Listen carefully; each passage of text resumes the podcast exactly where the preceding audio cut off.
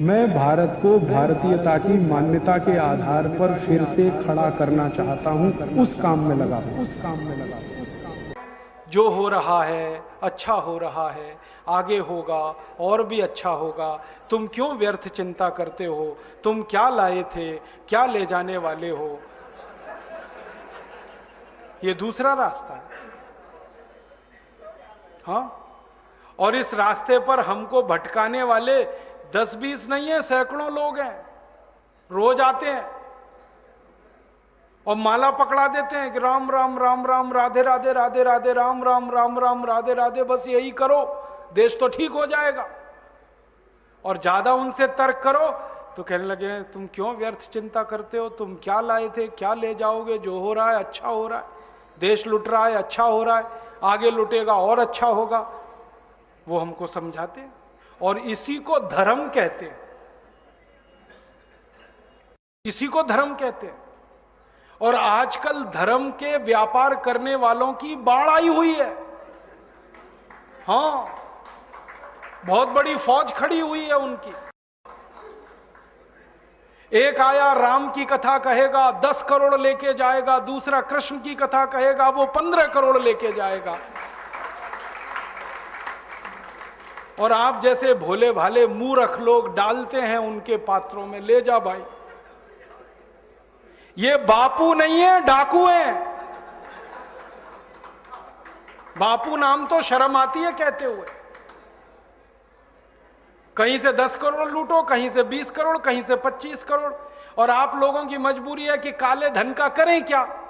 Income tax वाले पकड़ते हैं तो ये बापुओं को देते रहते हो आप। क्या करें उसका? और ये बाप लोग हमें सिखाते रहते हैं, जो हो रहा है अच्छा हो रहा है, वाह वाह। मैंने देखा है क्या क्या पाखंड और नौटंकी चलता है। भगवान राम की कथा कहने आते हैं। और भगवान राम की ज़िंदगी के वो प्रसंग कभी नहीं सुनाते जो हम में वीरता पैदा करें, जो साहस पैदा करें। राम की ज़िंदगी में बहुत सारा हिस्सा साहस का है, वीरता का है। जब चौदह वर्ष के लिए वनवास चले गए राम तो हमको सुनाई जाती है राम की जो कथा ना, उसमें कहते हैं, राम ने चौदह साल एक ही काम किया। हाय सीते, हे सीते, हाय सीते, हे सीते, हाय सीते। ये सुनाते हैं हमको। हाँ यही सुनाते हैं निकाल के कहानी में से। और मैं कहता हूँ कि राम को अगर हाय सीते, हे सीते, हाय सीते, यही करना था चौदह साल तो दूसरा विवाह क्यों नहीं कर लिया?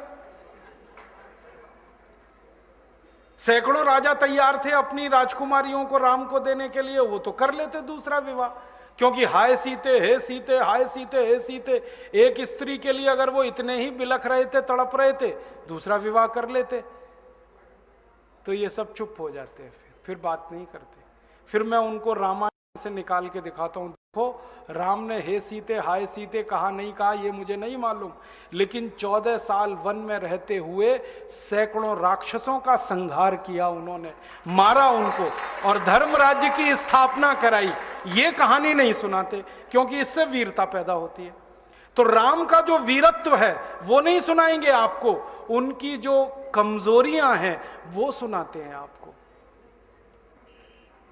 और राम कथा जब वर्णन की जाती है तो मंच पे बैठ के, आहा, कैसे आँसू, ढलल ढलल आँसू निकलेंगे, आपको भी रुलाएँगे, खुद भी रोएँगे, किस बात के लिए?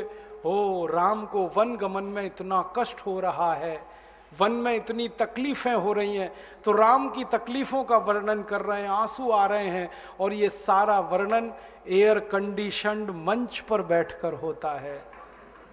अपने को तकलीफ़ नहीं होनी चाहिए। राम की तकलीफों का वर्णन कर।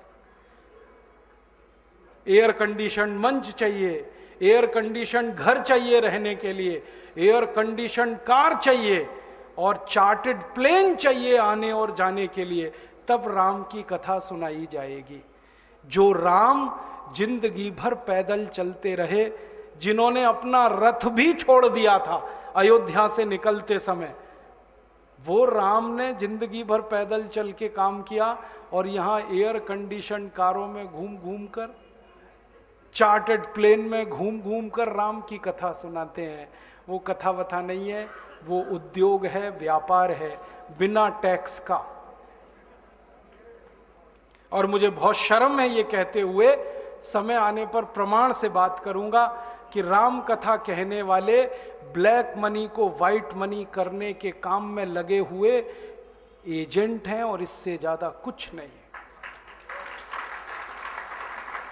और मुझे इससे भी बड़ी शर्म आती है कहते हुए कि आप जो उनको दे रहे हैं दान के रूप में, वो पैसा ब्याज पर उठा रहे हैं, वो दूसरे लोगों को और आपके दिए हुए पैसे से धंधा बना रहे हैं अपना। फिर ऐसे ही कृष्ण की कथा कहने वाले आ जाते हैं। कहते राधे राधे राधे राधे राधे राधे, और कुछ कहो ही मत, राधे राधे। कंस को मारा, जरासंध को मारा, शिशुपाल को मारा, अधर्मियों को मारा, ये सब थोड़े में। राधे राधे राधे राधे, बड़े में। हाँ। क्योंकि आपको कायर बनाना है ना? निर्वीर बनाना है, नपुंसक बनाना है। तो वीरता की कहानी क्यों सुनानी है? तो चुन चुन कर ऐसी कहानियाँ सुनाते हैं। और मैं आपको बहुत गंभीर बात कह रहा हूँ कि ये सारे हमारे देश में जो पाखंडी लोग हैं ना, राम और कृष्ण की कथा कहने वाले, ये सरकारों के साथ मिले हुए हैं।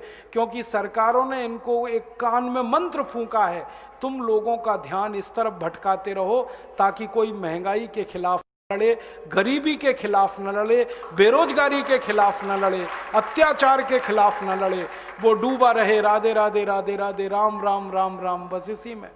और समझाते रहो, तुम क्या लाए थे, तुम क्या ले जाओगे, क्यों व्यर्थ चिंता करते हो, जो हो रहा है अच्छा हो रहा है, आगे होगा, और भी अच्छा होगा। एक रास्ता ये है। अब दो रास्ते हैं अपने सामने। एक रास्ता भगत सिंह का, ऊधम सिंह का, चंद्रशेखर का। एक रास्ता हमारे ये धर्म गुरुओं का, पाखंडियों का, जो राम की कथा, कृष्ण की कथा। मुझे बहुत ऑफ़र आए हैं, मैं आपको दिल का दर्द बता रहा हूँ। सच में कह रहा हूँ, आपसे नाम नहीं लेता। मुझे ऑफ़र आए कि तुम कहाँ बेकार भटक रहे हो, मेरे साथ आ जाओ।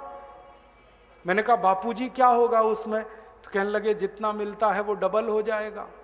मैं बोल रहा, कैसे? तो उन्होंने कहा, तुम्हारी वाणी में बहुत ज़ोर है और मेरे पास लोगों की भीड़ इकट्ठा करने का, मजमा लगाने का तरीका है। मैं ऐसा डमरू बजाता हूँ कि सब इकट्ठे होते हैं और तुम्हारी वाणी में ज़ोर बहुत है। मिलके लूटेंगे, थोड़ा तुम्हारा, थोड़ा मेरा। ऐसे खुले ऑफ़र हैं मेरे पास। और मैं कहता हूँ, बापूजी, माफ़ करो। क्यों? कहते तुम्हें पैसे नहीं चाहिए? मैंने कहा, पैसे ही चाहिए होते तो बहुत रास्ते हैं मेरे पास। यही एक बचा है। पैसे ही कमाने हैं तो बहुत रास्ते हैं। ये एक रास्ता थोड़ी है। बहुत तरीके हैं, पैसे कमा लूँ, घर बना लूँ बीबी बच्चे ले आऊँ, करोड़पति हो जाऊँ, दस करोड़पति हो जाऊँ, सौ करोड़पति हो जाऊँ, बहुत आसान काम है ये तो। थोड़ी चालाकी हो तो सैकड़ों करोड़ बनाना बिल्कुल मुश्किल नहीं है इस देश में फिर अंत में तो वही होगा ना, सैकड़ों करोड़ हो गए, एक दिन डायबिटीज़ होगी, एक दिन अर्थराइटिस होगा, एक दिन हार्ट अटैक आएगा, मैं मर नहीं वाला हूँ। तो मरना तो है ही वहाँ भी, शायद जल्दी मरूं, क्योंकि जब शरीर में तामस वृत्ति आती है ना तो जल्दी मरता है आदमी। जब तक सात्विक रहता है, तब तक थोड़ा दम रहता है। तो तामस व्रति आएगी, मरना मुझे वहाँ भी है। तो क्यों ना इस रास्ते पे चल के मरूं? जहाँ सात्विक व्रति भी है, मरना है, ये तो पक्का ही है, ज़िंदा तो कोई रहेगा नहीं। तो भगत सिंह का रास्ता क्या बुरा? ऊधम सिंह का रास्ता क्या बुरा?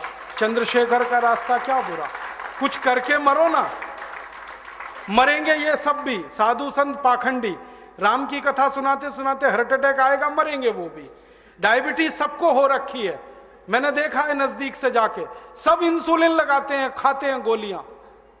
अपनी डायबिटीज़ नहीं मिटा पाते दूसरों को उपदेश देते फिरते। ब्लड प्रेशर सबको बढ़ा हुआ है, क्योंकि ये जो काला धन है ना, इसका हिसाब किताब करने में बीपी ही बढ़ने वाला है। सब बीपी की गोलियाँ खाते हैं, सब डायबिटीज़ के लिए शिकार है। तो दूसरों को उपदेश देंगे तो मैं भी लग जाऊँ वो एक रास्ता है, एक रास्ता भगत सिंह, उधम सिंह, चंद्रशेखर का भी है। मौत तो दोनों में ही आने वाली है, बस अंतर इतना है। एक मौत ऐसी आएगी जिसको देश और समाज ज़िंदगी भर याद रखेगा, और एक मौत ऐसी आएगी, कोई पूछेगा नहीं।